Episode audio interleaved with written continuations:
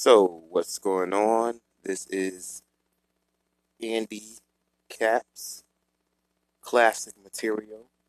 I'm just going to speak on a topic that I've been thinking about a lot lately, and it has to do with the LGBT community and hip-hop, and what it has to do with the LGBT community and hip-hop altogether as far as us coming into this new era.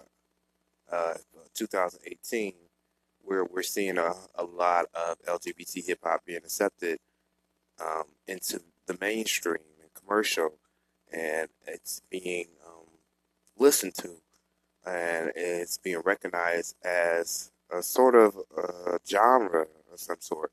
At this point in time, I am a rapper. I am also gay, but I do not consider myself to be a gay rapper. I am just a rapper who happens to be gay. That's it.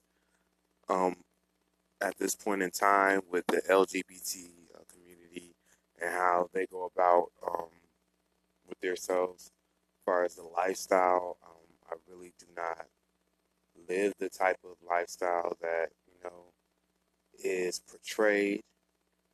I really just am a regular person, and with it being hip-hop, I don't want to be pushed into a corner or labeled as this gay rapper. I don't want to be boxed in as, that's Andy Caps. Oh, that's that gay rapper.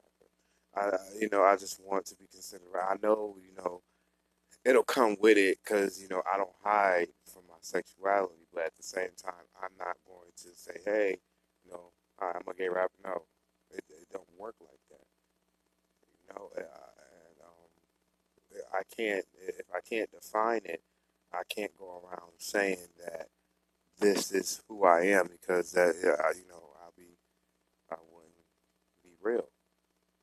At the end of the day, with the LGBT community and hip-hop itself, it's been a long struggle with just even recognizing it as anything, so for it to be where it is now, it is like, wow, the door is open now. All we got to do is just, well, it's not open, it's unlocked.